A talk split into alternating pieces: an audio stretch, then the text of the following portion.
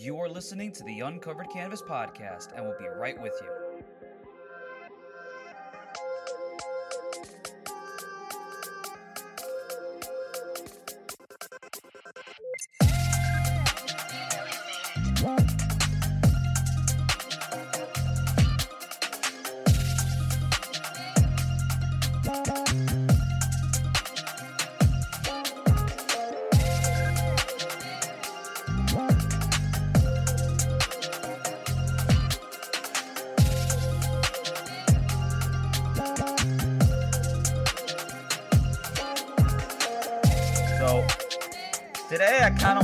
Talk about some of the reading mishaps because now with my new schedule, luckily I am now reading more actually. So, before I kind of struggled with doing anything productive for the entirety of the damn show.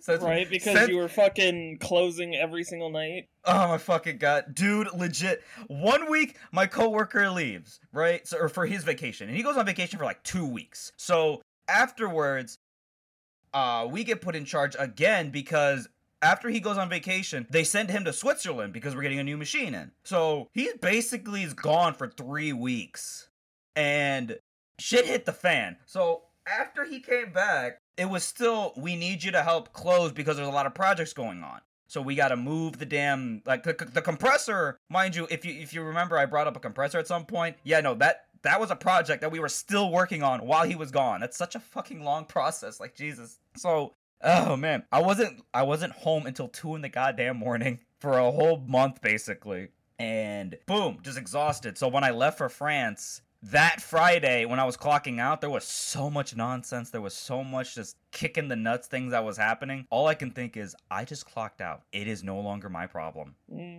So we do that, and luckily, my sec- now that I'm back, I know it's stupid to say, but if you sl- about if I knock out when I get home and then wake up in the morning, because it's in the morning, I end up actually doing a lot more. So I've been painting my uh, Warhammer miniatures that I've been really meaning to get to, Mhm. and I've been at least reading a little bit of Mistborn before I go to work. So luck, so I have technically gotten more done than just laying around contemplating uh, my life choices after I get out of work for the past however So like maybe maybe I should get a different job. maybe maybe, maybe uh, what what has led to me laying in my bed staring at the ceiling and just contemplating the things that I've done so far all right my decisions well if it isn't the consequences of my actions well, well, well. so for it's it's been a while since I actually sat down and you know really read a novel novel because Mhm. before I've been reading a lot of pulp. Or, I mean, it's not to disqualify pulps or anything, but a lot of the times uh, the pacing's quicker, or a lot of short story anthologies. You know, I got like thirty to forty pages and the story's done. Whereas here, it's ta- it's taken a bit for the story to kind of pick up. Like I can I can understand kind of why because I'm basically um for context hero right now I, i'm still the only character's name who's like really in my head right now is vin vin and clubs are the only two characters that i have like firmly in my head that i can name off the top of my head without needing to like Not even Kelsier, the first Okay, person in i the was book. i was looking up how what his name was yes I, like Yes. yes i like kelsier and um what's his name Camon Dockson. no no no like Dockson is the his buddy Camon is the dude that beats the shit out of vin Oh, Cayman. Came in common. I, I don't know. That's why I I, only the only reason I know is because I listened to the the audiobook, the dramatization. Oh, jeez, like that. That might. That's how you kind of know my dumbass is reading like uh, on the uh, words to page, because I I'm actually No. I mean. I googled it too. Like when I was like I was listening to it, I'm like, I wonder how this is spelled. Like eventually you'll meet Sazed, and Uh-huh. I'm like, how is Sazed spelled? And so I Google it, and I'm like, there's no way I would have ever figured that out from this. Really? Oh my god. And luckily I know. Okay, so uh the last thing that I just read is Kelsier is get is robbing the noble for that 10th metal. Ooh. And then I- it's and the eleventh actually. Was I thought he was robbing for the 10th and the 11th was something that he already had. No, the ten. Everybody has the ten metals. Mm, okay. So he, Oh, unless I guess like atium is he robbing him for atium? Yeah, yeah, he's robbing him for 18. Okay, so it is the tenth metal. Yeah, so I just finished that. So I'm like 80-ish pages in the book right now. And I'm not going to lie, hero. I feel like I had this scenario in my head where for Jeanette's story, obviously I'm, I have like six other fucking projects, but while I was in France, I was thinking more about Jeanette, and I kept thinking, Well, what is Jeanette's story? Because I don't Uh, think you've ever talked about it. well, for her, I was I'm really really love the 1920s aesthetic Chicago, right? Yes. These the bootleg the bootlegger era, the Roaring Twenties, Oh the man, hype. really love the uh, New Dimension 20 then, if you ever get a chance to check that out, because it's a, a noir one. New Dimension 20. I'll have to hold on. Yeah, it's called uh, it's called Mentopolis. It's on Dropout. Men. They might even have the first episode on YouTube. They usually do that. I'll just have that as a little note in our VC chat. Yep. So yeah, I, I'm from Chicago. Mobsters and like all the like, like Al Capone is from here, or you know, this is where he set up shop, and that's this is where they got him, right? So it's such a it's a topic that really it gets me going. I love it, and because I already like pulps and noir as a whole, I mean that that this is like what my perfect genre. I love it. The, the so I thought, you know what? I kind of want to do a like 1920s aesthetic era. I don't still don't know because it's very much still in, unlike It it's still much in a very pre pre production stuff. I don't know if I'm even gonna keep the setting or have it be 1920s expi- inspired. But basically, this actress ends up getting hurt, gets caught in the crossfire of like a gang war, and now she wants Mhm. revenge. So stuck in a wheelchair, makes a deal with the devil, quote unquote, and now uh, she's an agent of vengeance. Not She's the Daredevil. oh no no no excuse me, not an agent of vengeance, revenge. Two very different things. Yeah. Because I, I remember uh, if She's you look an at Avenger. Yeah. revenge. So if you look on the back of uh, uh, name drop of a game, Metal Gear Solid uh, Revenge, the writing game. The right Metal game? Ge- yeah, Metal. Metal Gear Rising, Yeah, that's the one. Yeah, if you look at the back, it's like uh, revenge with a vengeance. I'm like, those are two different things, but yeah, you can put them together because it kind of I mean, makes the whole sense. game is a meme. Yeah, yeah. Oh man, the funny thing too is like meme culture and everything took off after that game came out. But the idea in the game is memes are an idea of of uh, ideology transfers and stuff because that's what the original intent of meme was. But now meme has evolved into this like it's evolved into this smorgasbord of other like crap that people forget what the original like meaning behind meme was. So I rem in um when someone was watching the Danganronpa anime, the like the the season three stuff, because I think it's like what you got the two games, the interquel, and then the anime finishes off that story. Someone said meme or like brought up the like his meme in yada yada as someone's like being edgy on, on like a on like a dock or something, and then everyone lost their mind. He said the memes, but I bring this all back because I keep thinking I'm gonna have her bring up revenge a lot. Like, I gotta get my revenge. I'm really pissed that these fuckers took my legs. And now the only way I can walk is being possessed by a demon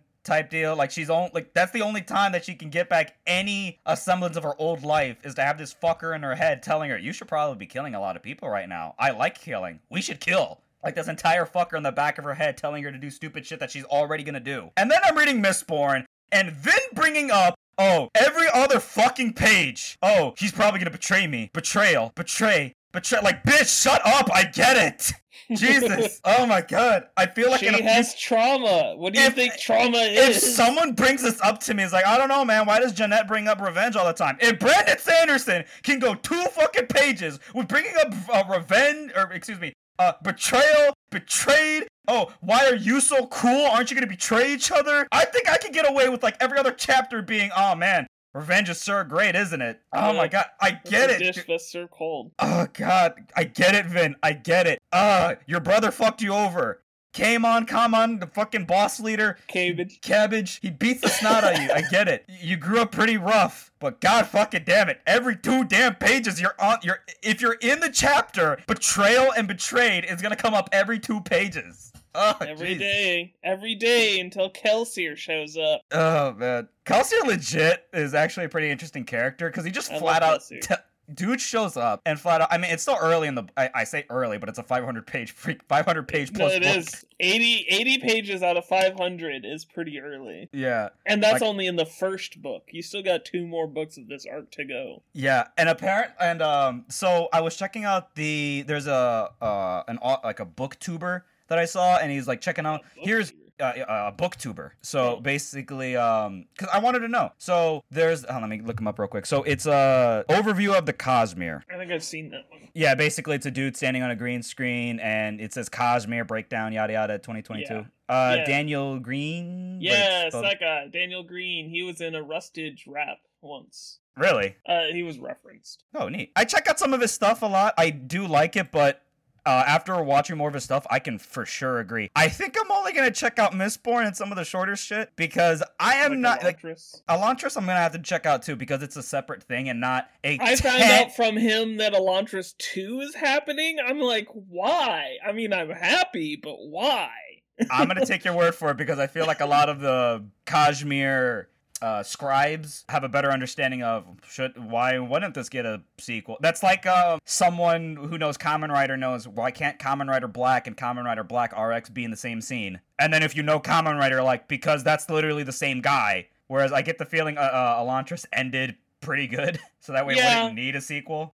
Well, the, uh, let me give you a brief synopsis of Elantris, Okay. right? So there's a city that lives outside a city of gods, so to speak. These people can use magic and live forever. Then one day, an earthquake happens, and all of the gods essentially die, uh, and they turn into zombies. And there was this tradition where the people in the village, whenever it was their time to uh, live with the gods, they would transition into one, just kind of like overnight, Uh-huh. and then they would be like, oh, you know, then they would be celebrated like, yeah, you gotta go live with the gods and be happy forever and learn all their secrets and stuff like that. But after this earthquake, people started turning into zombies. So, but they were like still sentient and stuff. They were just like half dead all of the time, and they, because they live forever, like their wounds would never heal. So if you got like a paper cut, that paper cut would continue to get worse and worse and worse for eternity and that kind of thing. So it's like it's pretty fucked up. So the, the main character goes and he wakes up one day and he's like transitioned into this like half dead person and uh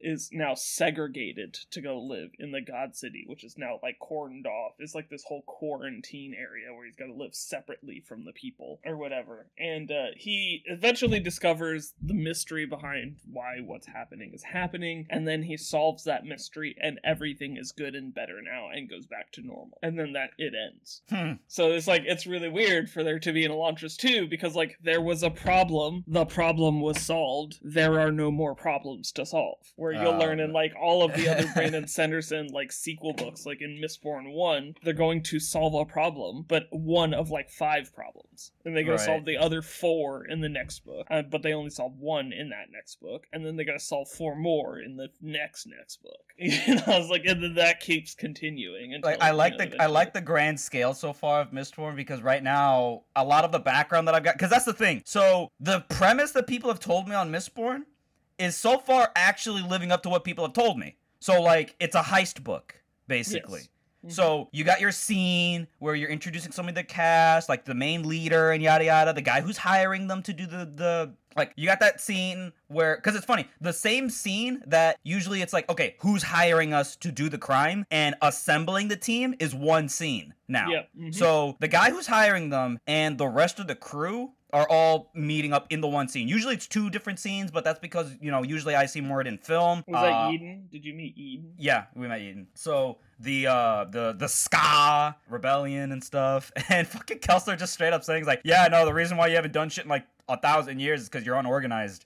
You guys don't got the goal. You can like just telling him to his face. It's like, excuse you, just insulting ten th- like a thousand years of hard work and people dying. Like, Yeah, yeah, I you- really don't think Kelsier's not very good at explaining this concept. So, ba- and like, let me let me relate this to our typical topic of the day, right? Right, Which is right. like getting doing things, getting projects done, and that kind of thing. right, right. The thing that Kelsier tries to explain in this scene isn't that necessarily that they're disorganized or don't have motivation or whatever, is that their ideas are too vague, right? Like they're like, we want to overthrow the Lord Ruler, uh, and we need to raise an army. But what does that look like? Like, how do we kill the Lord Ruler? What happens afterwards? What do we do about the obligators? What do we do about the inquisitors?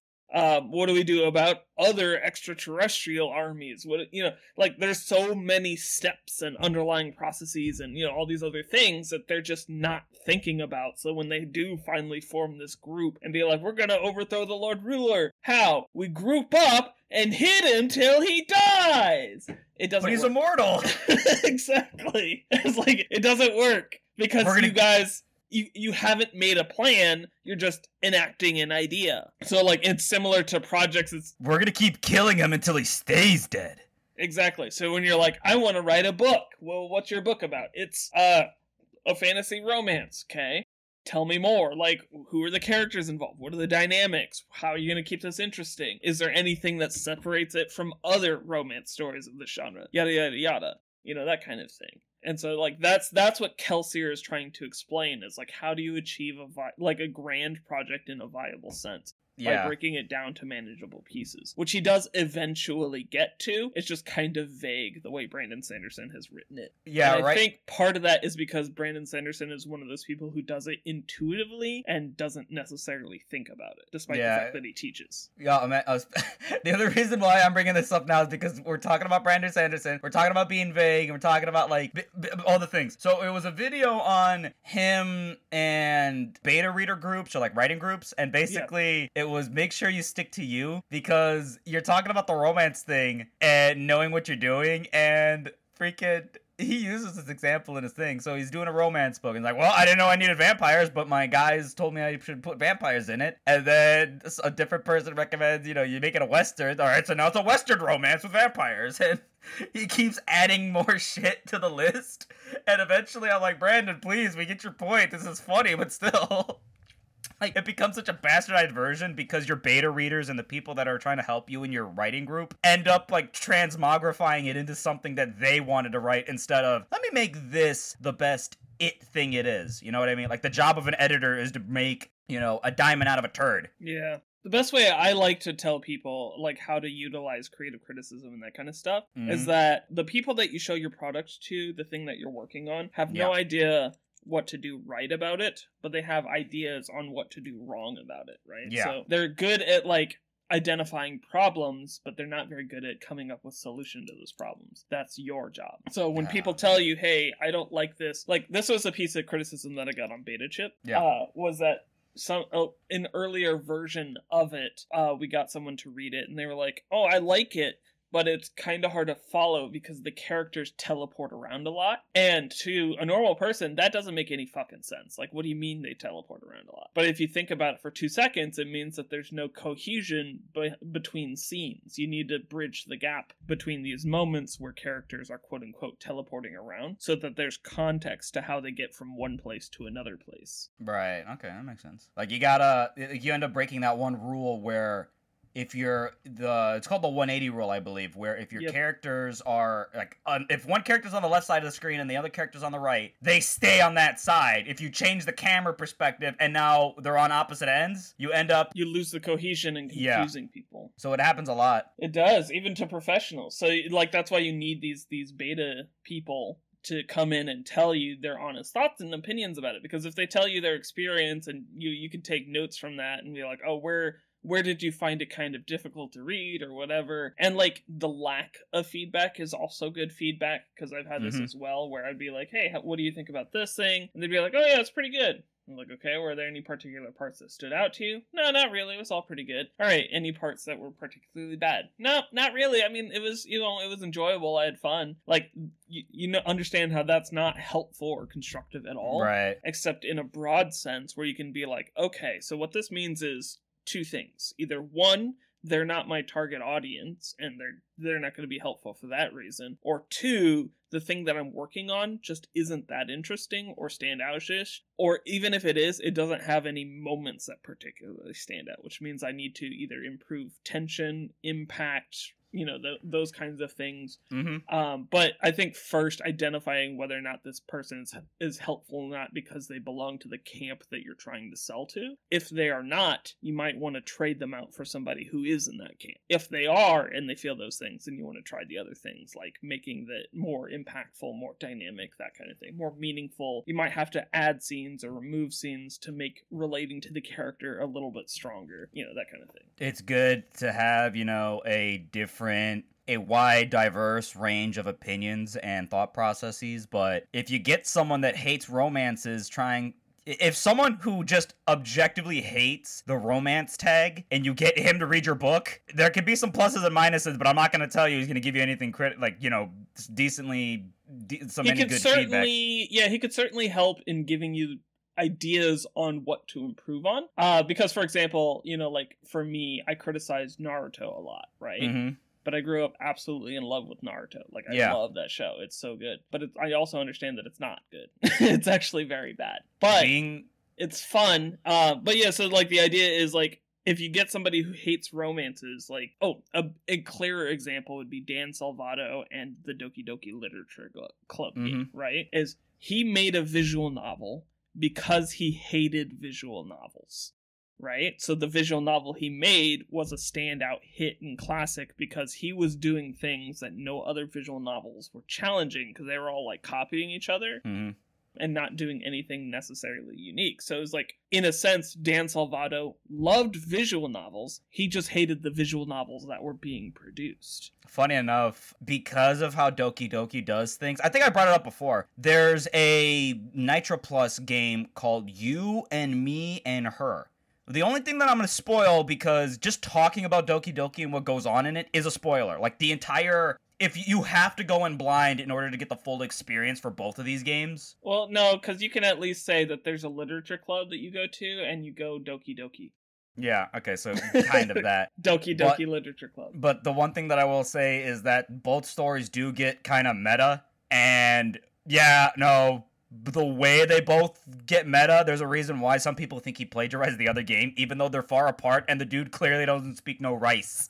He's not a ricer. So it's just, you know, two people came up with this idea at two different points and Well, they just a, happen to work. apparently there's a translation for you and me and her. Oh yeah, uh JAST USA. Yeah. JAST USA put it out. And it's on Steam. Yeah.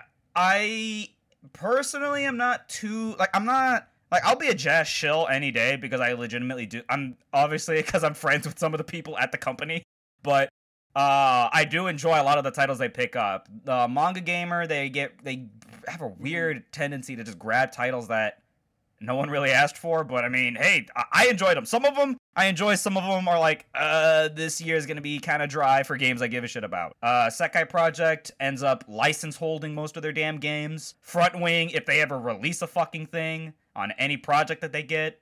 Nekonyan, pretty solid team. Hit uh, some of the games are like hit or miss, but that's because if you like cutesy moe type stuff, then you'll love it. But if you don't, then you're gonna be kind of starving for like the hits for you. So a lot of the I'm not really big on Nitro Plus as a company because I don't know, like it's not because I'm a contrarian. It's just I don't like. All right, games like Muramasa, uh, Full Metal Demon Muramasa. Is it a freaking god tier whatever game? I don't know. I haven't played it. So many people are telling me to do it that they're effectively sucking its dick like 24 7 that I kind of don't want to play it now. You know what I mean? Like Mm. Brandon Sanderson, luckily to me, has been pretty solid in being recommended.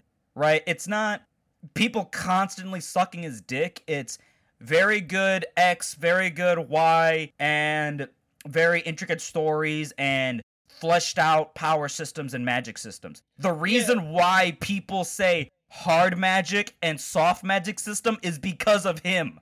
Yeah. Uh Brandon Sanderson is really interesting, I think, as a famous author because like prior to him, the famous authors were like George R. R. Martin and um what's her name? For yeah, uh no, uh for Harry Potter. What's her name? Oh, uh, J.K. Rowling.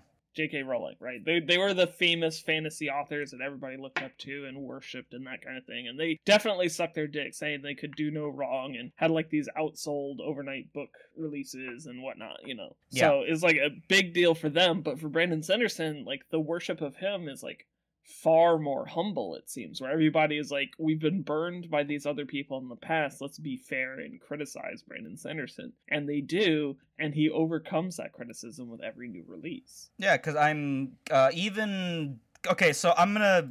It's, it's kind of a side tangent, but kind of related.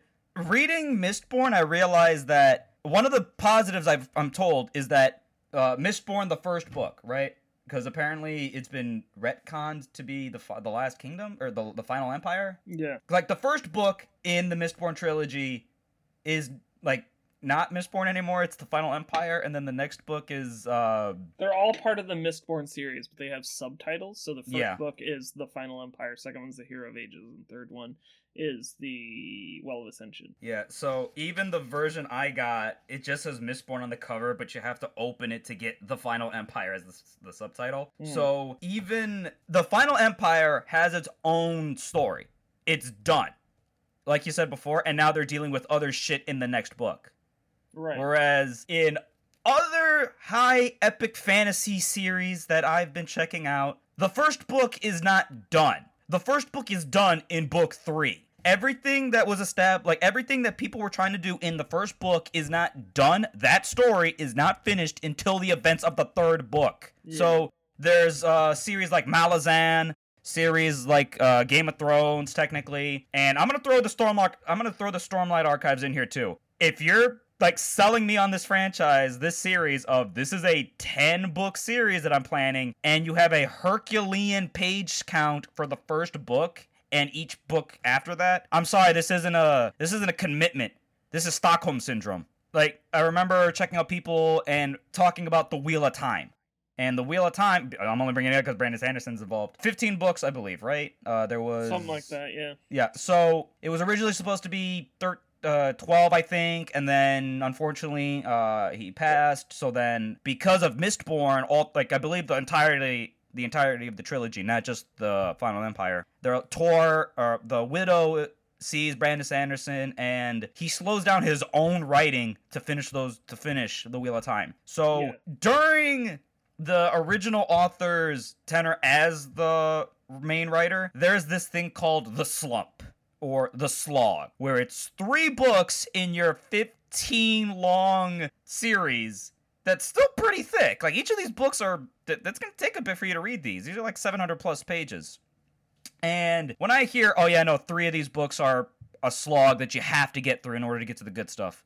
It rings uh I don't know if you guys have seen this meme where someone is staring you blank in the face and it's One Piece fans genuinely with no sarcasm in their voice telling you the series gets good after 500 p- episodes. It, it kind of rang off of that. It's like I need to get over 3 books that are a slog to get to the rest of the good stuff. Like, oh, fuck me, dude. That's how it is for like the first vo- half of the first volume of the fucking Stormlight Archives, bro. Oh, my Oh, was so tough.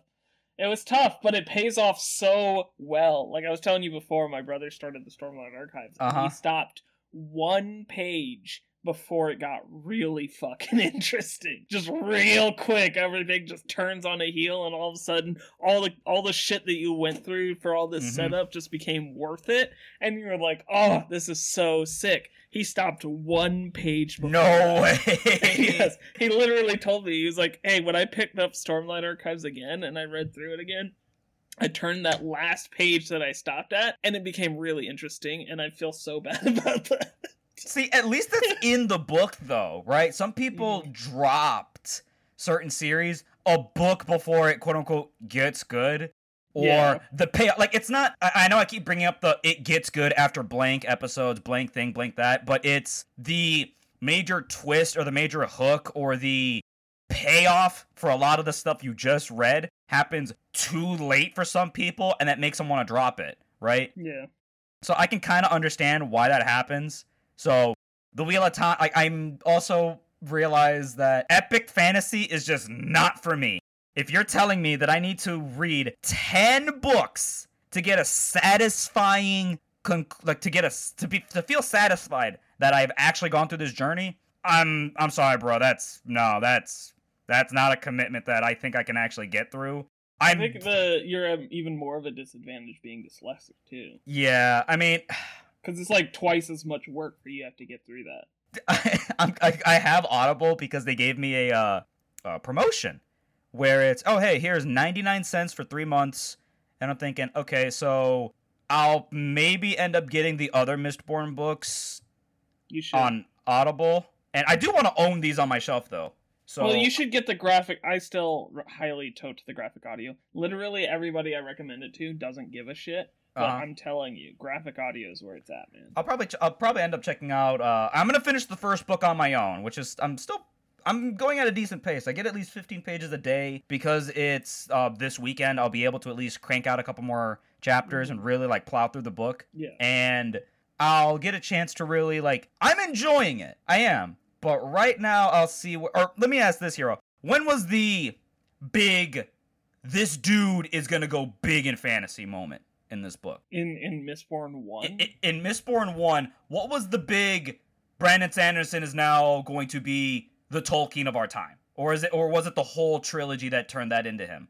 Or I, that think that it I believe it was the it was the training arc with Kelsier. So after Vin joins Kelsier's crew, they have a Uh-huh. training arc. Obviously, that- yeah. I think I literally just started that chapter right now where she wants to be trained by him or something. Cuz like it's Vin's perspective after he comes back from robbing the metal. So I, I Yeah. think I'm literally gonna go there right now. So because right now I'm not gonna lie. Sure, uh, you have your evil empire. 'cause, a- again, the premise so far it's f- giving like what I've been told and how people got me into the book was okay. Brandon Sanderson himself said, "What if the evil or what if the villain wins and the evil empire is like a, s- formed, right?" Like, what if the hero lost and now, boom, here's the evil empire. We are now currently living in the evil empire. But as I'm reading this, all I'm thinking is, this is kind of just like any other fantasy book where, like, what's the difference between, like, you know, the ruler and the last empire right now and Sauron right now? I'm not really seeing the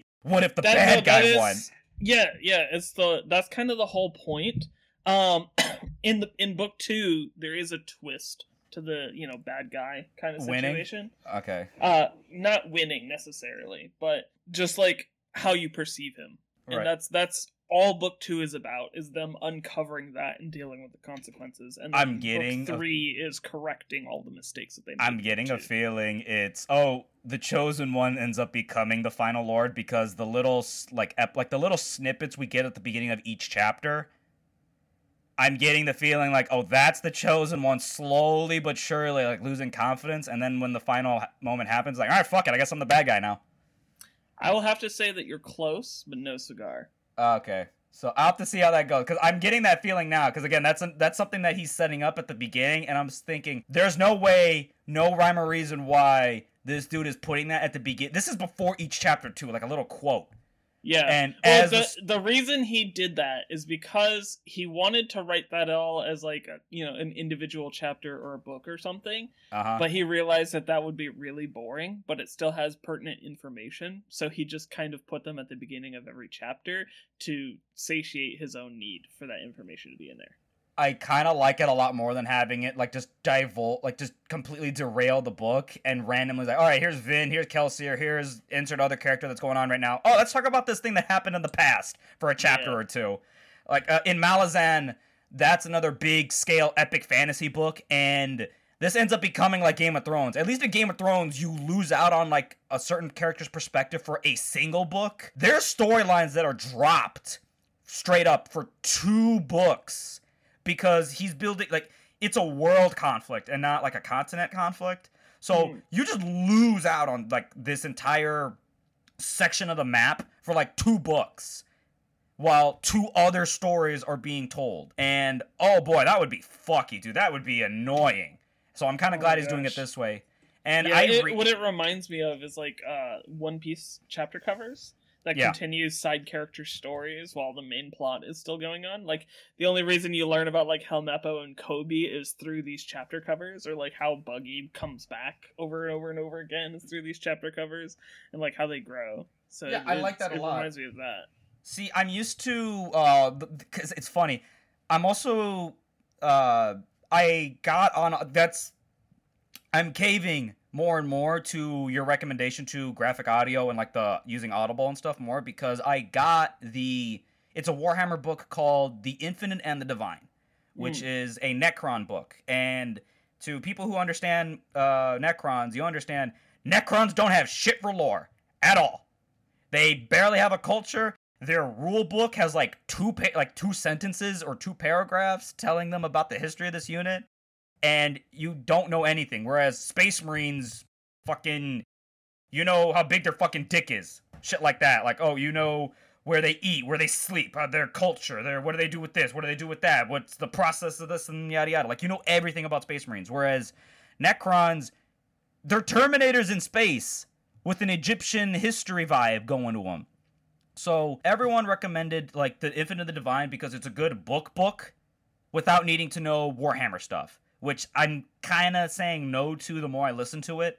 I'm almost done with the book too. I got like six hours left on the audio on the audio book, and the more I listen to it, the more I think, yeah, no, you still need to be a Warhammer fan to really understand what the fuck is going on. It's not really a good book that could stand on its own. Whereas Mistborn, I don't need to know anything. Like the outside information that sold me on the book, the more I go into it, the more I'm like, eh, I. It was good to get me in, but you're not lying to me. But if you didn't tell me the whole, what if the bad guy won, I wouldn't have really made that connection, right? Because yeah. like, oh, Well, granted, I know a lot of people are like they they use that because Brandon Sanderson talks like that in his uh his Yeah, like- vlogs or whatever. So they're Yeah. just like they're parroting what he says. Like for me, I was like. I, I call it a heist story, but for me it was more like a just a regular epic fantasy taking over the you know whatever. But then he was like, "Oh, it's a heist story set in a fantasy world," and I was like, "I guess it is." Like I didn't like, even. as- it feels more like Lord of the Rings than it does Ocean's Eleven, but yeah. Yeah, I mean, yeah, you're not wrong. I mean, so far it's very much a heist book. Like this is still at the very beginning. If it does, and it, it'll become a heist, and eventually like a takeover, like a Hmm. coup. So I understand that it's gonna turn into like a coup because that's the entire point. Kelsier wants to kill this dude because he killed his wife, or not Right. tec- not technically killed his wife. They put they put them both in the pits, and then the pits caused them to die. And then because of all the He, bullshit se- Kelsier he went through, sentenced her to death. Like the, you know, it is what it is. yeah. So, you know, I actually do like the whole because of all of the strain and all of the bullshit he went through in the pits, that triggered his allomancy to like come forth. Mm-hmm. I actually- I like that uh, trope where you put someone through so much that their powers just explode and now he has a lot of potential. especially for somebody who originally lived in the underground. You know, Yeah, like, like, you expect him to have already been through that shit, but the the pits were so bad. like that was the thing to make him one of those powerful allomancers of all time. I do enjoy the twist of, oh, where is this rare metal? Oh, it's in the pits. Or, it, it- this is still early enough that I could talk about this, so Yeah. not much of a spoiler. So the fact that it's like, all right, no one comes back from the pits. Oh, gee, I wonder why. That's where you get the rare metal. How do you know? Because I was there and I got out. That's where he's keeping the metal from. It's like genius. That makes sense. No, everyone's mining in that in the pit, or it's not a prison. It's a mining camp, and the reason why people don't get out is because guess what? They're dead. Because if they knew this is where the rare 11th awesome sauce metal is that could kill him, uh, I think that'd be attacked more often. It's like, you know what? That actually makes a lot of sense. I kind of like that. I'm, I'm glad Mhm. Brandon thought of that. Yeah, he's got some good ideas sometimes. Like a nice little twist on the, oh, uh, the the thing that, because it, it, it's usually in a lot, it's kind of like a trope too, where it's like, oh, here's this this area that no one's ever come back from, and you only got the one person that survived it. He's such a badass, isn't he? But it's more of like, no, it's just a shithole. That's why they don't survive. Whereas here, it's no, you're dead. If if you know my secret, you're dead. And they thought he was dead. It, I'm I'm glad um he does this thing where you can figure out that Kelsier's the one that escaped before he flat out says like, "Oh yeah, no, I'm the dude in the pits. I'm the legendary yada yada that escaped and whatever." Because you hear like at the beginning, with when he's with the plant with the other plantation people, where they're like, "Oh, we heard of this guy that escaped from the pits, and he's this legend and yada yada," and then Kelsier shows up. So you can kind of put the dots together, but if you didn't put the dots together later in the book, they'll flat out say, "Yeah, no, I I'm the guy that escaped. Here are my like here are the scars, yada yada." Because it, Like I that's a brand that they herald him over as the Yeah. on his arm. yeah. So if you didn't put the dots together, it's fine because the book other characters that don't know Kelsier and need that like are you the like who are you? And it's like I'm the guy that escaped from the pits. Like he's using that as you know leverage. Like hey, you you think I'm not serious? I'm the I'm the legend. I'm the dude that escaped from the pits. You gonna trust me now? You gonna go with me? It's like okay, yeah, no, uh, uh, I, I, I trust you now. Or not trust, but like all right, yeah, no, this this dude's serious. Yeah. It's like, oh fuck, you made it out. I guess I'll fucking I'll believe you for anything. Whereas a lot of other stuff that I did read, they leave it super vague and implied. So there's not a definitive answer, but it ends up causing more issues later when you're talking about the book because someone says like, "Oh, this person is like a super special awesome sauce knight," and it's like, how did you come to that conclusion? Well, it's implied, isn't it? It's like, no, in that scene, it's implying that it's this guy and this, yada. like, if you leave too many things a little vague, you end up causing more problems. You get the Silent Hill problem where in the American made games, Silent Hill Origin, Silent Hill Homecoming, Silent Hill Downpour, and then there's another one that I'm not remembering because it's forgettable. Oh, Shattered Memories. Um, all the American made ones have a very, very, very different idea on what the fuck Silent Hill actually is. So the main guy who's writing it ends up causing problems in the story. So in one of the games, this character is, you know, crying and like really like it's eating at him that he killed someone that killed his son. And in one of the endings, it turns out he's the one that killed his son. So the entirety of the story is this dude moping and feeling like he needs to be punished for this heinous crime of killing the person that drowned his son and then it turns out on one of the endings, no, I'm I actually killed my son. Yeah, so there's this weird disconnect, and if you don't explain your shit, and then later it's like, oh, look at this big reveal, and it's like this is kind of out of no. You, I, if there's like some big reveal later with Kelsier, it's at least brought up like earlier in the book. That's like, okay, so that happened. I know he's the I can imply he's the guy that got out, and then later he tells you he's the guy that got out. And then if there's some like, oh, he's the true hero and yada yada, it's like, okay, I can kind of believe that. It's not pulled out of his ass because, right. you know, oh, he was a leader of the underground. He was an OG. He was like top dog before they got him, and this was before he got his powers. So if he could do all of this stuff before he got his powers, and then the very next scene is him showing off what he can do with allomancy, which is kind of interesting. Like the the sense enhancements mm-hmm. can also be a debuff because there, I think it might be a debuff later. It might come up later where he doesn't like that because his senses are heightened. He he's way colder now.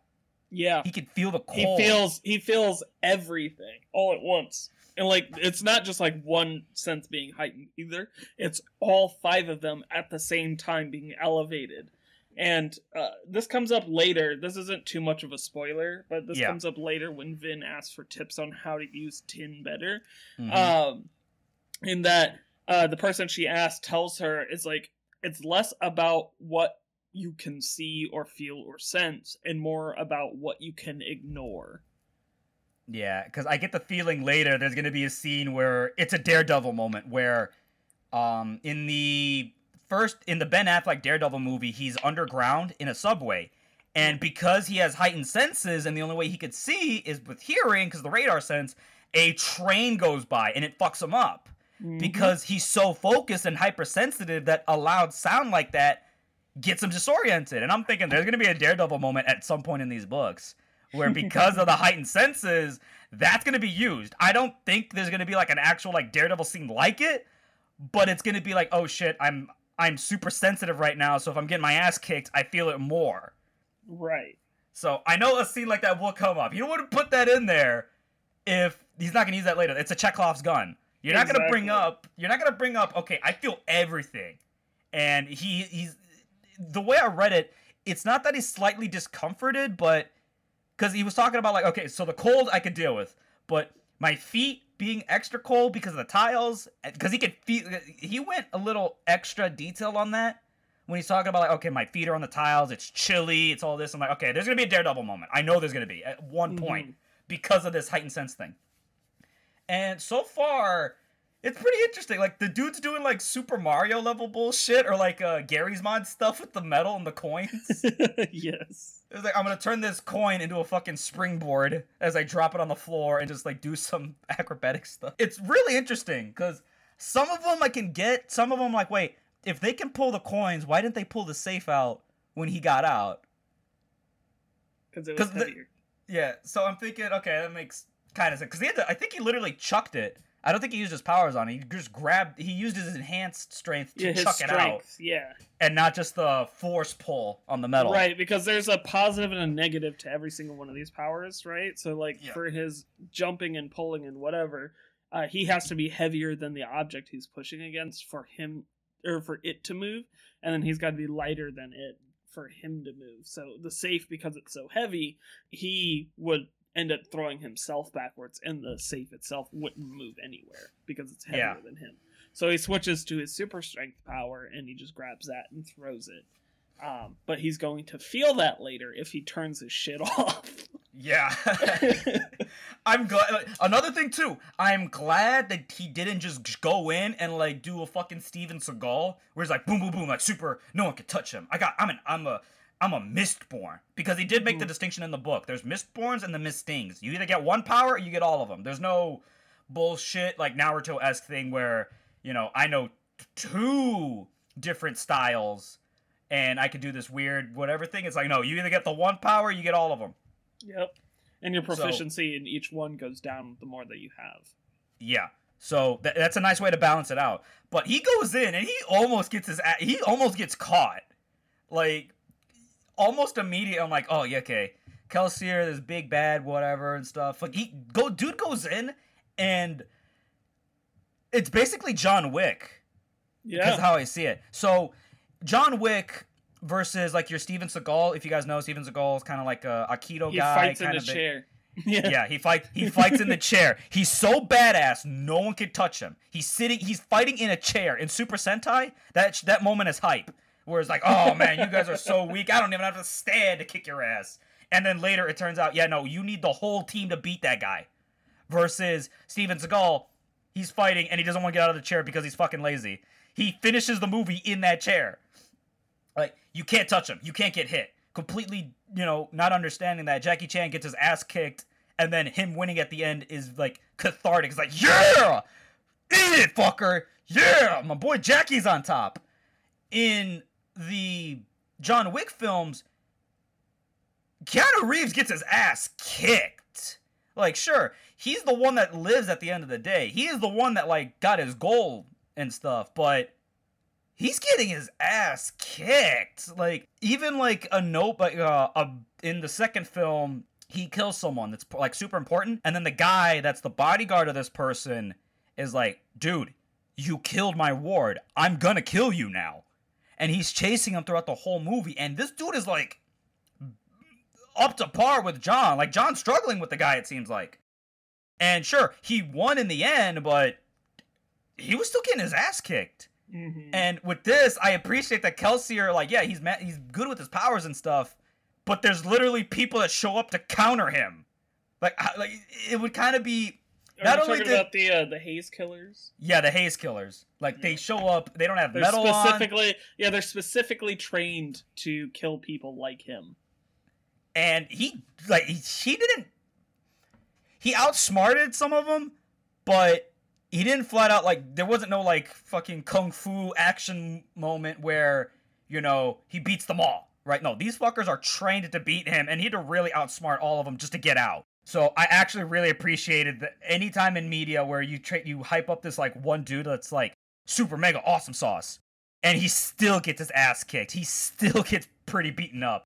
And Kelsier really like had to he had to drop another one of his vials just to keep going in the fight. Like he had to use two of his resources that he was for sure is like, eh, I only need the one. Ah shit, I need two. Let me let me uh down another bottle of uh metal because I'm gonna need it.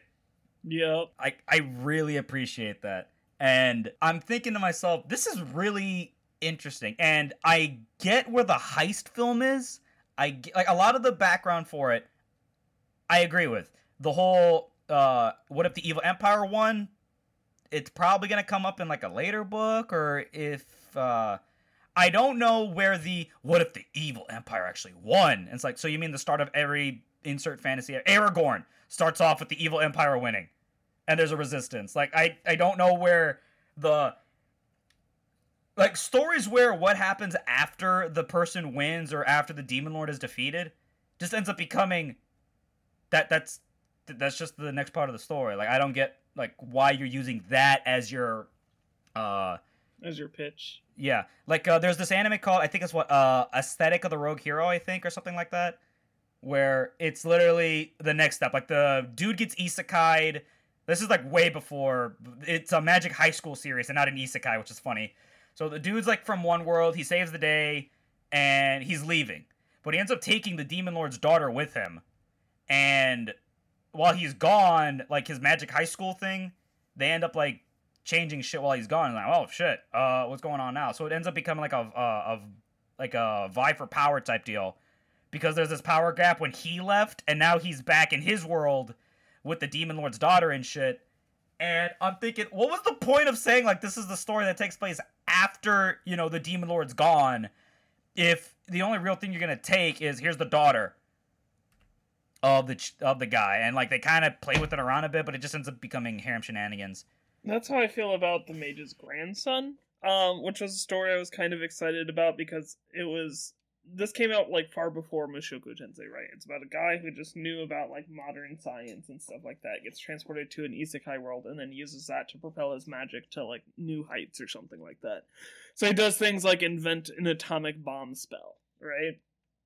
Um, because he understands atomic theory, at least based on how he learned it in high school. uh, but they like they don't ever use that besides for that one element. Like the fact that he's from another world could literally mean less uh, if they just made the grandfather like a scientist. you know? Yeah, like, I mean, if you're gonna use the thing as your pitch, use it. Like the whole like isekai is. I, I brought it up before. Isekai in general is just someone writing bad fantasy mm. because mm. they needed the isekai to really. Because isekai is popular. That's it. That's why it's an isekai. It could have just been a generic fantasy and nothing would have changed. Yeah.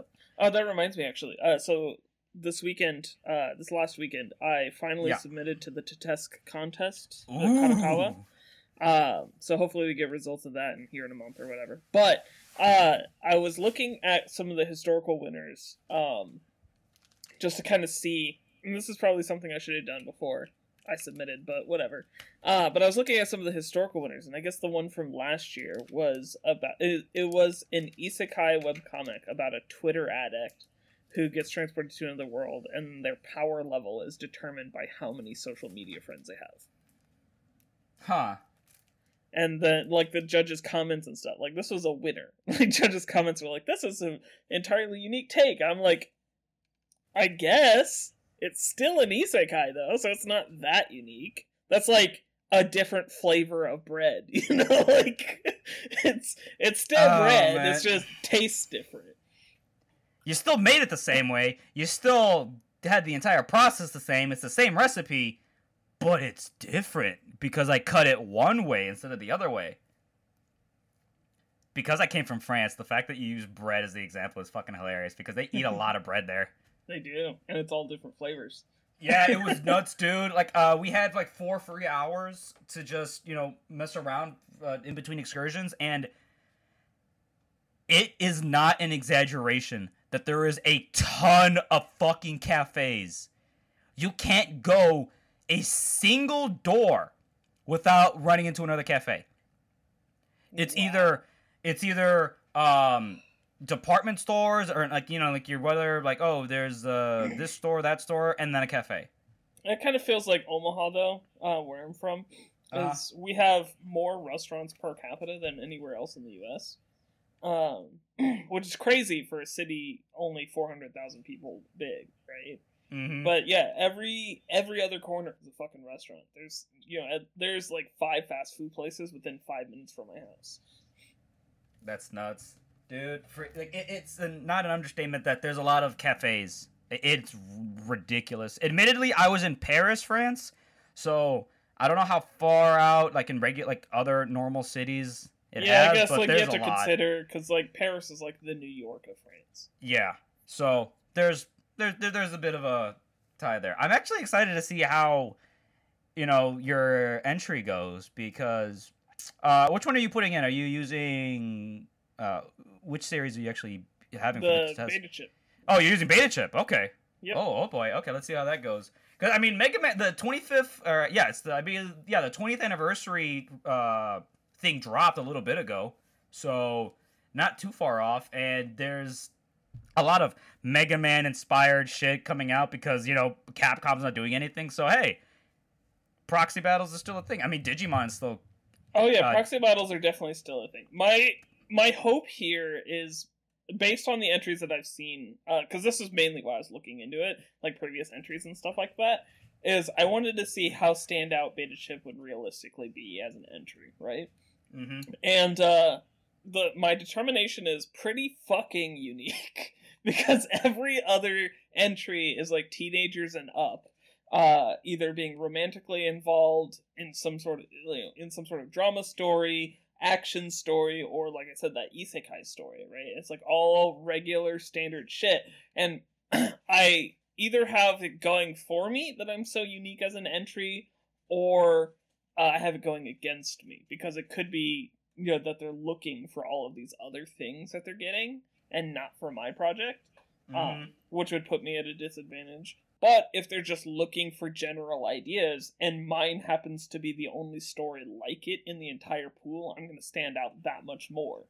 Because everybody's going to be like, well, I don't remember Isekai number 5 coming across my table, but this beta chip concept, like, that's something. That's the one thing that kind of bugged me whenever someone's trying to like break the norms and do yada yada and like change like I'm not doing a normal fantasy story. And then you read the book and it's like, yeah, you did like two things differently. You're still you- you're still a basic bitch fantasy story. I, I don't know what to tell you. Yeah. Like with I, I don't want to I'm I'm not going to really go too deep into this because my examples are pretty low. But as of right now, I'm the main thing that's because I'm not that far into the book. I'll have an enti- we'll do an entire like episode dissecting my experiences with Mistborn. But as of right now, besides the Allomancy, it, it's a fantasy book with uh, that's a heist that's Mhm. gonna turn into a coup. I, I mean, so far, yeah, I enjoy it. It's pretty solid. I'm definitely digging the characters. Admittedly, Vin going on and on about betrayal and being betrayed and her brother's trauma. I'm like, come on, man. I That's get it. trauma works. I know, but still. Oh man, you know what this reminds me of? Okay, so Does it remind you of Steven Universe? It kind of reminds me of Steven Universe. no, it doesn't. It what it does remind me of. Lapis Lazuli? Oh, for fuck's sake, can we not? Oh god. So, uh, let me ask this first. Sh- uh, Hero, have you seen Shin Godzilla? I think you asked me that before, and I think I have seen it, but I don't remember a whole lot. Okay, so I'm only going to bring this up because this is the one thing that bugs me about some literature, and it's knowing the context, right? Like, you need to know this outside information to make the book better or to make the book make sense. So, one example, because it's on the high school reading list, so it should at least, I, should be hitting enough people with this. In high school, you got to read Shakespeare, right? In high school, sometimes you got to read the the Great Gatsby or the Crucible, uh, et cetera, et cetera. There's a book called Animal Farm that is on that list. Yes. Now, if you just read the book, it's a story about these animals taking over a farm and then slowly but surely divulging into effectively breaking the same rules the humans did and kind of fucking each other over. Like they're becoming more human when they take over the farm. Yeah, it's like uh, what's that one? Uh, water Watership Down. Yeah. Yeah. So, if you just read the book, you would think, okay, this is a nifty, kind of interesting story. But you need to know is that it actually symbolizes the Bolshevik Revolution. And how just because, you know, they say they're going to be better, they started immediately setting up rules to put certain people on top and being more privileged.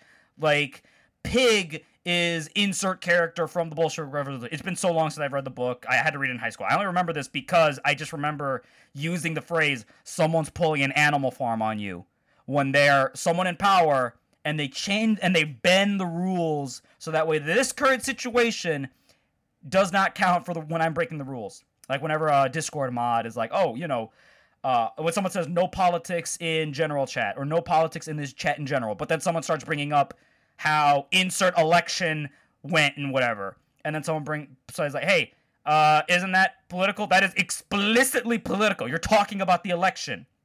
I'm like, well, you, well, you see, I'm talking about yada yada this and whatever, and I say, oh, so someone's pulling an animal farm, eh? And like two people in that chat understood that, and I'm happy those two people got it. Luckily, the mod didn't because I probably would have gotten banned. But you needed to know that this book symbolizes the Bolshevik Revolution. How Pig, he says, okay, you're not allowed to sleep in the beds. Like that's the rule. But what he really meant was sheets. See, if you don't if you sleep in the bed but there's no sheets, then it's okay. So as the book goes on, more and more and more of Pig's inner crew mm. Break the rules and bends them so that way they have a better life. Whereas everyone outside of the main circle ends up, you know, getting pretty much fucked over. Like a, character runs away to another farm because of how bad it got.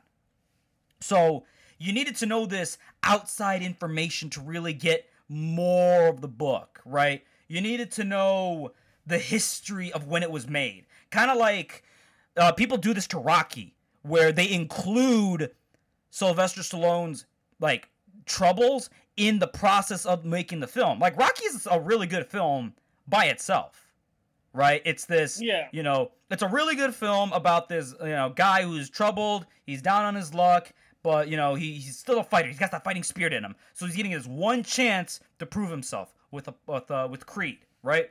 Yeah. And even at the end of the movie, they're like, uh, uh, when's the next fight? it's like, I don't need another fight. Like he got his chance. Like the movie perfectly ties up right there. If there were no more Rocky films, it would have been great because he flat out said, you know, I don't need another fight or I don't want another fight. You know. So, but what people end up doing is they include in the story, why it's such a good story, Sylvester Stallone going through a lot. Like, oh, he needed to sleep on a bench. He needed to do a softcore porn film to, you know, make ends do. He had to sell his dog. The only way that he would be allowed to direct the movie is if he like got a huge pay cut, or uh, he doesn't own the film, etc. Like the, he went through so much stuff, and that gets included when you're talking about Rocky. So there are some books that annoy me that you need like extra context to in order to really appreciate it. So there's a I brought up before that I'm reading these flash fiction things called uh, it's a flash fiction uh, stories in the attic. 44 flash fiction tales right? And so far all of them that i've read it's why i stopped reading them you need extra context behind that story. The prose, what's going on everything. All of these short stories, I look and say, okay, I'm going to look up someone analyzing this story and see what I'm missing here. And every single fucking time it turns out, okay, so I you have to excuse me if I don't look up who the fuck the author is and find out what this person was going through, what this person was doing, and yada yada this and yada yada that to get 100% out of this story. That's probably get... why people like Shakespeare and Edgar Allan Poe weren't popular when they were alive. You know? Yeah, because nobody the... gave a shit. It's so everything you needed to know about Macbeth was in the fucking story. Everything you needed to know about Romeo and Juliet was in the story. I don't need to know like the dude was like depressed or someone dumped his ass and whatever to appreciate Romeo and Juliet or have any less context to the story. It's boom. Everything I need to know is in the story. Um oh, Evangelion is still a solid like depending on, you know, yada yada yada what's going on. The original series, you don't need to know that Anno was fucking depressed and that it went through hella production issues. Yeah, cuz it makes it obvious. Yeah, like it basically yeah. tells you all the shit that's going on behind the scenes. Yeah, there's an so, entire episode preview, I think, for episode 19 or something, where they had the sarin gas attack. Yeah, the preview for the next episode had to be completely redone, like in an hour or two, and they were like, "We promise that it'll be done by the time the episode airs next week." Yeah, so still, I mean, they make it known, but the idea that like okay, all the troubled stuff that like if you did not know about Hideaki Anno and just saw Evangelion, you still have every single bit of context you need for it. Except, I still I mean, don't think most people would like it though. Oh no, no, it's it's just like me in epic fantasy. People suck off fucking Malazan, all of the uh the Wheel of Time, all of these big epic fantasy series, and I'm thinking, you all know what? I, if I read it and they're good written, like prose wise, story, all that, like objectively speaking, if they are well written books, sure. Am I gonna like them? I don't know, man. There's a point in the Wheel of Time where three books are called The Slog. There's an arc called The Slog. I'm probably not gonna like it.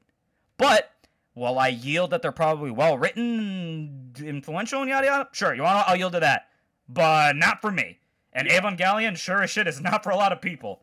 Oh yeah, yeah. Because like, it, there's a reason it was a cult classic before it became as mainstream and popular as it is today. The only reason that it became as popular and mainstream as it is today is because the people who believed in the cult classic uh, perpetuated the narrative of Hideaki Anno's struggles in creating it right? Plus mm-hmm. the politics and stuff surrounding it at the time, delaying yeah. production. It felt more like a revolutionary story than anything, with all the surrounding context behind it. And so people watching it for that reason and experiencing it with that context enjoy it far more than they otherwise would have going in blind. It the extra like that's the icing on the cake though. That's something nice to sprinkle on top. Knowing the context does not change anything in the story. No, but, but it does what, give reasons to why certain things were happening. Right. Because without those reasons, I think people would generally be confused and lost, and they genuinely just have a bad time by the end of the story. The understanding that there was a lot of production issues would probably explain why episode 25 and 26 were the way they were. Absolutely, which is why they went on to make the end of Evangelion, which is the movie finale. Yeah. Uh, featuring Asuka. I still. I will still say that both endings have its valid, you know, conclusions. Like you can still watch. endings now. Oh yeah, i don't uh, don't let's not fuck it. Let's not. I oh, like. Oh, God, okay, well, first of all, Rebuild's ending is just as confusing as the last two endings, but at least it's a good ending. I will yield. Yes, it it's a good ending for the Rebuild trilogy. I I'm still conflicted on it, but I trilogy. Yeah, right. I forgot that there because they named it uh 3.0 one, plus 1.0. Yes. Yeah. Oh my god. Which I, I, believe the context of that means the reason that it's named that is because they were writing out 2.0 the movie. Oh wow, so, really? Yeah, 3.0 plus 1.0 is the finale to the arc that is 1 and 3. Oh, that's funny. oh man. Which I only because I really like 2.0. 2.0 is when it gets really balls to the wall and really like diverges the timeline so i can kind of understand why not a lot of people liked it. Yeah. But then the issues that i have is 3 picks up after all this shit with 2 sort of. It picks up like 20 years later or some shit. 15 like, i think. yeah it, it, there's a decent time skip because shinji was stuck in his unit for so long Right, after he was stuck in there for like 15 years or something, so he's technically 30 by the events of 3.0. Oh man, it, it uh, I only use that example because in Shin Godzilla, I remember seeing someone like not understand what's going on. So in Shin Godzilla, there's a lot of scenes where you have a lot of meetings. Like a good chunk of the movie is people sitting down and having meetings, and it's so listening to a bunch of video people talk about it and review it people who reviewed it like that are in the know of like Japan and whatever, like like uh like Matt Dapper and some of these other like uh people that are film guys or understand Jap- Japan as a whole yeah. know the context of Hideaki Anno was using Shin Godzilla to like criticize the Japanese government on their slow uh like they were just fucking slow. Imagine like Katrina happened, right? And we're over here in the states, almost immediately we're sending people out and doing stuff. Admittedly, you know, with uh, Flint, Michigan, that took fucking forever, but you know, things how it is. So over there in Japan, that shit took like months to do anything about like any catastrophe. So I think it was a commentary on them being slow on the nuclear uh, power plant going like fucky and the The tsunami and earthquake. Yeah. Yeah. I, th- I think all of that was what he was criticizing, I think. So putting that in Shin Godzilla was like a commentary on that. I think it was either that or another I don't remember what I, catastrophe happened. I definitely remember it being an issue with the bureaucracy. um, Yeah. Because Japan is very, very slow. They're probably one of the slowest countries when it comes to bureaucracy deliberation. They have Uh, a meeting to decide what's going to be talked about in another meeting. If Yes. someone's watching this film and wants fucking Pacific Rim or the uh, Heisei kaiju flicks with Godzilla, they are gonna hate this fucking movie because half of the fucking movie is people sitting down and talking. And it's not even good talking. This isn't fucking. This is the same problem I have with Monogatari. Fucking. They're just talking. Like, guys, there's a fucking kaiju going on. There's interesting shit going on outside of this room. And the reason why shit gets done is because after a meeting, there's an evacuation, and like half the fucking people in the room die because they're escaping. So the reason why shit gets done is because the people that are more proactive and trying to figure this shit out are the only ones left alive. So if you do not know about the context about like, oh, this is a commentary on why Japanese on Japanese bureaucracy, you're gonna not like this film. Because half of it is just people sitting in a room while Godzuki is over there like destroying the town. hmm So if you don't know that context, it's going to be annoying to you. But if you do know the context, and it's like, oh, oh, you see, this is genius. It's a commentary on this. And it's like, well, if there's a, if you buy the DVD and there's a director's commentary, because it is uh, Anno and Higuchi on this film, so they, I actually want to see if they did include that in the DVD release because I saw it in theaters. So uh, I don't have that director's commentary thing. Hopefully there is one. Uh, I'll have to check out to see the DVD release. So I need to make sure that that's the thing because in the film, you don't get a you don't get a Mistborn thing where someone says like, "Oh man." I mean, you kind of do, where they realize, yeah, bureaucracy kind of sucks. Why don't we uh, just do the do? And mind you, the only reason why they do the do is because it's literally, hey, okay, so the U.S. is gonna drop a nuke on Godzilla. When are they gonna do it? Three days. Why don't we do this operation before that happens? I mean, if it fails, we're gonna drop the nuke anyway, right? It's like, yeah, yeah, sure, let's do this. And it works. So the only reason why they're able to do their plan is because a different plan was already operating, and they had a time, and they had like a, A time crunch, yeah. yeah, they were able to do it. So they gave them an ultimatum. yeah, it's like, all right, so either we succeed, or they drop the nuke. I mean, Or we don't succeed and they drop the nuke anyway. So it's Yeah. like, you know, those are our options. Oh my god.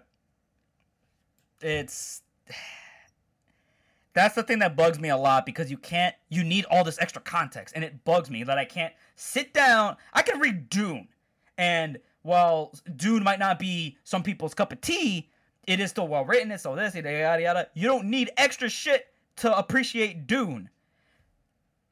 It it, it bugs me a lot because it's not my it's not your fault as a reader it's everybody else giving you shit because you don't understand it because they know the secret you know it's like oh you don't understand that animal farm represents the bolshevik revolution and you just thought it was a it was xenofiction pleb i was like excuse me that it wasn't included in the fucking book Oh, yeah, it's like taking a test and then all of the fucking solutions are in next week's lecture. How the hell was I supposed to know? The, the answers to my problems is over there and you're not giving it to me. Mm. So that's the thing that's really bugged me a lot about reading. So, I, and uh, admittedly, because I'm reading The Infinite and the Divine, I would feel really bad with people reading these books and not being Warhammer fans because there's a lot of Warhammer terminology and there's a lot of like Warhammer moments that you wouldn't really know unless you're a Warhammer fan. Like you, like even knowing the basic lore, you would still kind of like miss the thing. Like the basic premise of The Infinite and the Divine is the the Necrons are immortal robots, basically, that have like an Egyptian theme to them. They have dynasties, they have all this other shit, and yada yada. So, Egypt and space, but they're Terminators. and basically there's this guy named Trazyn the Infinite, and he's the British Museum. Straight up, like the dude shows up and he's like, "Oh, I want that for my museum. I want that for my museum. I want that for my museum." The damn book starts off as an Indiana Jones sequence because he wants something for his museum. so what ends up happening is they like name drop like a bunch of different factions, and they don't really explain it. Like, oh, here's the Eldar uh, Catalytes, and if you don't know what that means, your only explanation is, oh, these are elves, kind of, that ride dinosaurs. Space elves riding dinosaurs. That's the only thing you kind of like get out of the scene. And later he's like, oh, I want them, so he takes them, L- like legit, like a Pokeball. He literally has like this thing that like captures things and puts them in stasis so he can display them in his museum. There's um they talk about the C'tan and like the Great Deceiver and the Flayer virus and right now here are some of the scenes like I'm speaking another language to you. and in context, they don't really explain too much. They like say like, "Oh man, did he catch the Flayer virus?" Or yada yada this and there's like the um he name drops like a bunch of MacGuffins that are from other like things if you know Warhammer lore. Like, oh, yeah. here's the Leviathan sword. I don't know where this is. I don't know where I got it from, but it's like older than when I got it. Or I don't know what it is, but it's older than from when I got it from. Or he talks about Isstvan Five, and if you don't know about why Isstvan Five is important, then it kind of seems like an odd. Okay, so it's an important. Like the way the scene is drawn, you know. Okay, so Trazyn is a guy that will take shit that's important like he's not just collecting shit because he likes to collect it. It's a museum. So it, he has dying civilizations in stasis in his museum. Like you have an entire like battle in stasis so that way people can watch it. Like, oh, here's the great battle of yada yada. Here are the orcs versus the space marines, and this is an important battle. And it's literally that moment. He took a chunk of the planet and these people fighting, and they're just in stasis. So, like, mind you, this is an entire planet that's the museum, by the right. way. So uh, at one point, you get like there's this like long stretch of like, oh, I have look look at my cool collection. I have yada yada this, yada yada that. I have a Krork. And if you don't know Warhammer, you're thinking, what's the difference between a Krork and an orc? A Krork is the pre-evolution. It's the because orcs are de-evolved versions of Krorks. Krorks were made to kill gods. And the only reason why I know this is because I I'm, I know about Warhammer lore. But if you don't know the lore, there are going to be some moments in the book where like, eh, I don't know what this is, or the scene frames it like it's important, but it, it I, I don't know what this is. A lot of the like extras context stuff, you need to kind of know lore to get it. So obviously, there's the mm. extra stuff like okay, so they say death mask instead of face. Right, they have death masks. Because they're robots, they don't have faces. Uh, if you if it's a scythe yeah, if I say doom? doom scythe, do you even know what the fuck that is? Oh, okay. It's not a weapon; it's a spaceship. Yeah, see what I mean? So it, it's one of those things where it's like you kind of need extra context because you can't enjoy the admittedly, if you're reading a Warhammer book, you're a fan of Warhammer, but the, even some Warhammer fans don't know a lot of lore. In fact, some of the people that write the codexes don't know the lore, which is extra funny. You have the people making the rules for the game not knowing what the fuck the rules are, so you legit have conflict. It's like, well, in the codex it says this. Oh, excuse me, Mister uh, uh, Snob. I'm reading the fucking Warhammer books that Black Library, which is like the the the the label that goes under the Warhammer books. I'm reading Black Library books and it's telling me that this happens, which is extra funny because if you read The Infinite and the Divine, and if you read Twice Dead King, there is lore that con like that clashes. Like someone says, "Oh, this is how this works." Oh, well, in this Necron book, it says this is how it works. And then you get that awkward stare of like, "Oh, which which one's right?" And that's just you know GW not fucking having an idea what to do with their setting. So they get two people to write two books at the same time about the same faction and not talk with each other. Oh man, it, it's context, context, context, context. For fuck's sakes, people, don't make me need to read an essay about someone who. Oh, how about this? Don't make me have to get someone else to an- to to put out an annotated version of your book for me to understand what the fuck you're talking about. Because if the annotated version Right. is the way I can understand your story, I think you kind of failed, bruh. Oh, man, it, it's so annoying. Anyways, hero. What uh I went on way too much on this. Uh any fucking closing words? oh my god. Um, I yeah, on when way- you're I getting into I Warhammer 40k, make sure you know what you're getting yourself into. Oh, for fuck's sakes, really? Really? We were talking about Mistborn and all this other shit. We just turned That into was that? Was you. Oh, you did sake. this. Re- This is your own fault. I did this. This is my fault. I did this. I am You excited for this. you to check out uh, Dimension 20, the Mentopolis one. It's pretty funny. I like it a Yeah. Lot. Um, it's it's about uh, it's like a noir story, Prohibition era type thing that takes place in a person's mind. Um, and so there's Uh-huh. like a whole bunch of like there's an external mystery that these characters are solving internally in the brain. Yeah. Oh, So it, it's pretty interesting uh, watching them kind of go through it. And uh, it's got Freddie Wong and Hank Green are in it. And they play pretty fun characters okay. as well as uh, the regular uh, cast and crew, Dimension 20, and other college humor projects. And uh, a tertiary person who I don't know, but I think is like a writer or something. But they're fucking hilarious. Okay. I do realize there's a bit of irony when I say like, hey, with the whole epic fantasy thing and like ten books to get a payoff. I'm only reading Mistborn because he told me Era Two is a noir setting. It's a western, actually. It's a western. Oh, okay. I misunderstood. I thought it was a noir, but I mean that's equally as good. I like It's westerns. it's Why got not? a mystery, So- but it, yeah, it's a western. Okay, so I mean, hey, that's equally as good. It, it doesn't like, noir, western. You wanna know what? Two genres I still like. So I'm gonna. I'm reading Era One just so I can get it. to Era One 2. is so Oh good though. I think it's better than No, no, no. I know. Uh, no, that's that's the general consensus that I've been hearing so far. Is like Era Two isn't as good as the first one, even though it's a Yeah. time jump. Well, to be fair, the books are more- like half the length of Era One, and there's twice. I noticed many. that. So, like right now, we're only on book three of the planned six for this arc. Yeah, it's nuts. I mean, so much so that Brand like uh, another Cosmere thing that I checked out, 'cause same guy too. Um, he's like, oh, General Cosmere overview, and then in the end, fucking Dan Daniel is like, oh yeah, no, here are the planned. Uh, confirmed mist uh, stuff that's coming out, and then I think I sent um, during our other episode I sent uh, we were talking about it, and then I sent you that little uh, like that YouTube short, of, like Brandon Anderson's, uh, Brandon uh, excuse me Brandon Anderson literally going, oh yeah no here are the planned books for like insert this this this and this, and he just casually fucking drops Era three,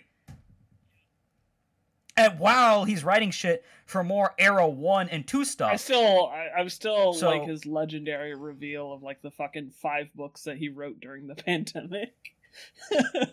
right? Dude, George, like he just casually fucking drops. It's like, It oh yeah, was no, a- so it uh, was, I it was very project. opposite of casual. He's like, I, you know, I want to address the drama that's been coming out, like one of those YouTuber like apology videos. Uh-huh. It's like I just want to address Yeah. the drama. I've been lying to you guys. We all have reacted poorly to this uh, pandemic, and me most of all. But I want to be held responsible, and so I- you know, the truth is, I bring to you another book, and not just one, but two. But wait, there's more. Actually, three, and then there's two more. like what the fuck? So there are five. Books. I wanted I wanted to back that Kickstarter, but all of them were like I'm trying to remember. All of them were like sequels to other shit that he's Mm-mm. done, right? They're none all like them- originals. None of them were like they were Yep. all originals.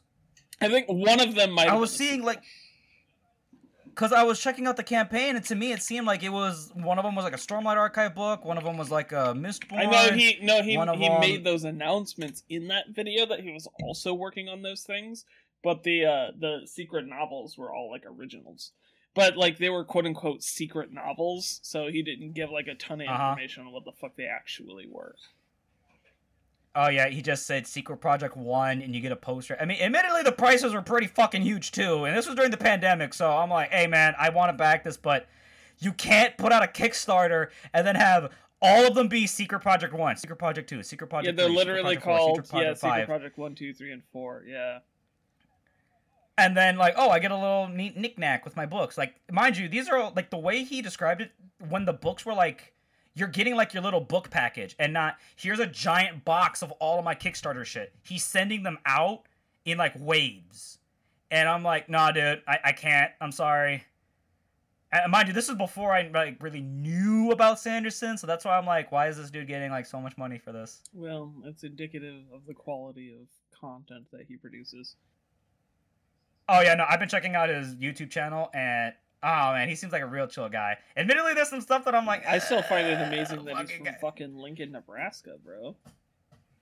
That's nuts every single time, and he te- he teaches like.